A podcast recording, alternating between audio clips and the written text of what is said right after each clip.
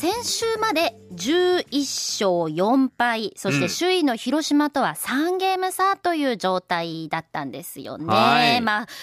まずはその広島を追いかけたい。追いつきたいというようなゲーム差となっております。うん。で、先週はホーム、熊本県立総合体育館で、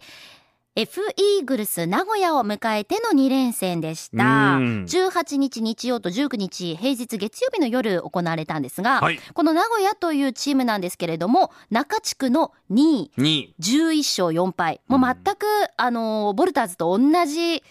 成績うん。というようなチームなんですね。はいはいで、昨シーズンはプレーオフで直接戦った相手ということで、はいあの外国人2人がとっても強い。そしてあの214センチあるスタッツ選手という選手がいて、もうとにかく大きい外外国人強い選手がいるというようなチーム相手の試合でした。はい。まず1日目です。18日日曜日の試合なんですが、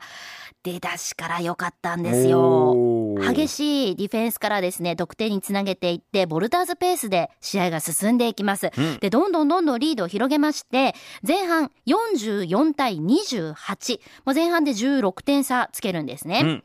で、後半に入ると、あの、第3クォーターでリバウンドをこう取られて、そこから走られて、ちょっと詰め寄られるという時間帯もあったんですが、まあ、前半のリードを守りきりまして、最終的には89対76、うん13点差をつけての勝利ということになりました。試合後のフルのキャプテンのコメントです。でまあ、オフェンスの部分では、まあ、まんべんなく点も取れてるし、まあ、いいバランスでプレーができたんじゃないかなと思いますね。あとはもうディフェンスの3クォーターの部分で結構トランジションで出されてたので、まああそこだけは気をつけようって言ってたのにもかかわらずやられてたので、まあ、本当に明日修正してもっといいゲームでいい勝ち方ができるように頑張りたいと思います。続いて、この日最も長い時間プレーをした福田真央選手です。今日はまあ出だしから自分たちのルールで決めたディフェンスができてそれがみんなで遂行できて、まあ、前半はいいディフェンスできたんですけどやっぱり3クォーターにやっぱトランジションとかやそういう部分でやられたんでやっぱそういうところの出だし3クォーターの出だしがやっぱ悪かったんで明日はそこら辺を修正できればなと思います。というように試合後、フルのキャプテン福田選手は語っていたんですね。はい。で、あの、バスケットボールって本当にまあ不思議というか、そこがまあ面白いところでもあるんですが、本当に一日の試合の中でも、こうペース、リズムというか、どっちの、こう、リズムが今こっちのペースになってるな。流れが来てるだったり。流れがそうあるんですよね。はいはいうんで、土曜、日曜だったり、まあ日曜、月曜、2日連続であるので、うん。トータル80分あるんですが、その80分完全に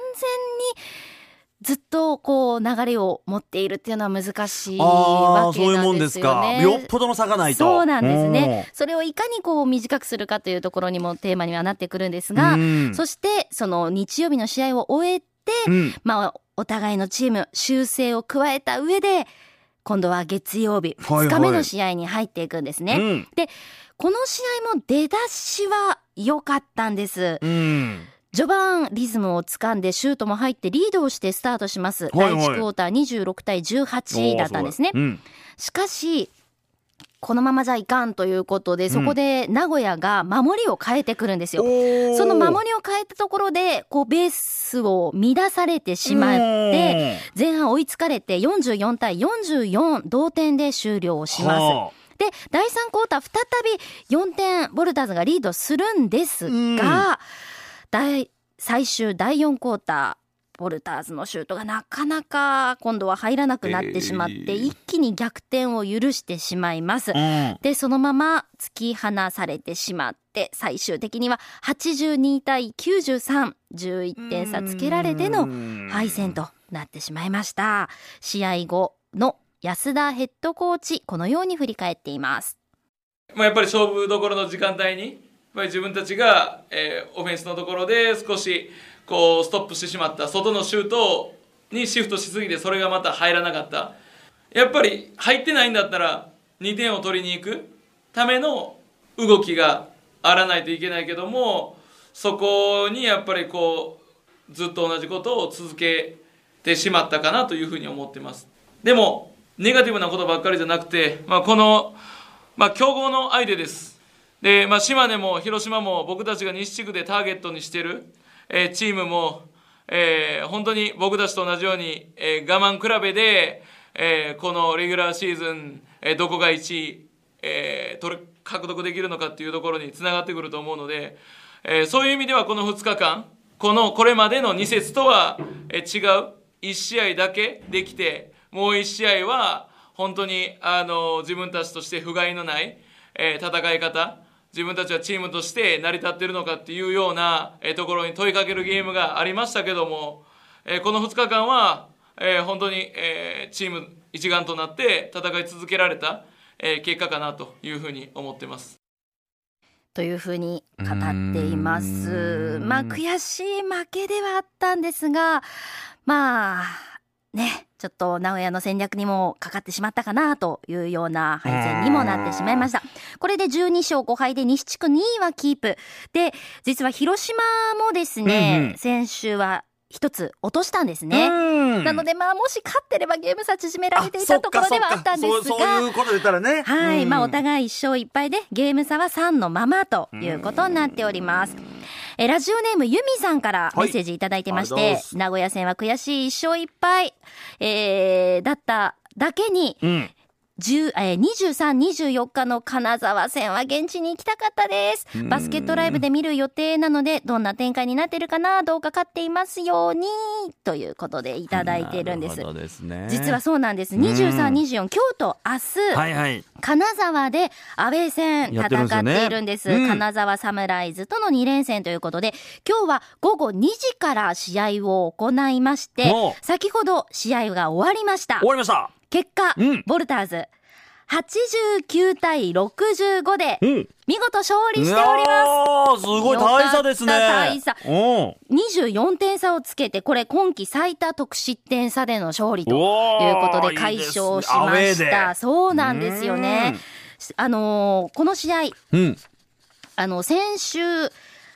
期間限定での新規加入となりました、スコット・モリソン選手が初出場、初スタメンで出場しまして、はいはいはい211センチある、まあ、とってもまた高い選手なんですが、うんやっぱその選手が加わったことで、ゴール下の強さを見せたんであ、すね。そうですか。リバウンドを圧倒しまして、ボルターズ50本に対して金沢31、うんもう圧倒しての勝利ということで。そうか、すごいんか。はい。モリソン選手、初出場で14得点、8リバウンドの活躍。ーそして、年野選手は、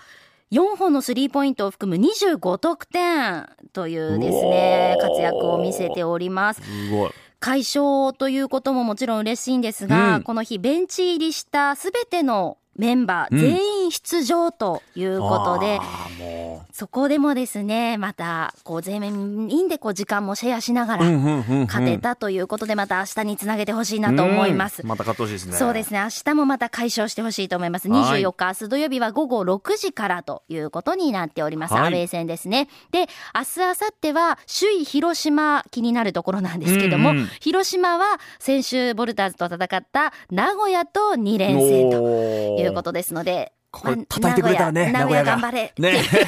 名古屋が叩いてくれたらありがたいですね。ですけれどもね、はい次のボルターズのホーム戦は12月12日水曜日の、えー、熊本県立体育館でうん首位広島との直接対決ということになっております。すねまあまあまあ、ちょっとこれ嫌な言い方かもわかんないですけど、はい嫌な流れで来てほしいですよね。名古屋に負けて、広島が。あ広島はそうですね。ここまで直接対決までにゲーム差縮めて、ね、もう。ここでひっくり返してほしいなとここでひっくり返すようにねいけたらねいいうところですね。以上、今週の週刊ボルターズでした。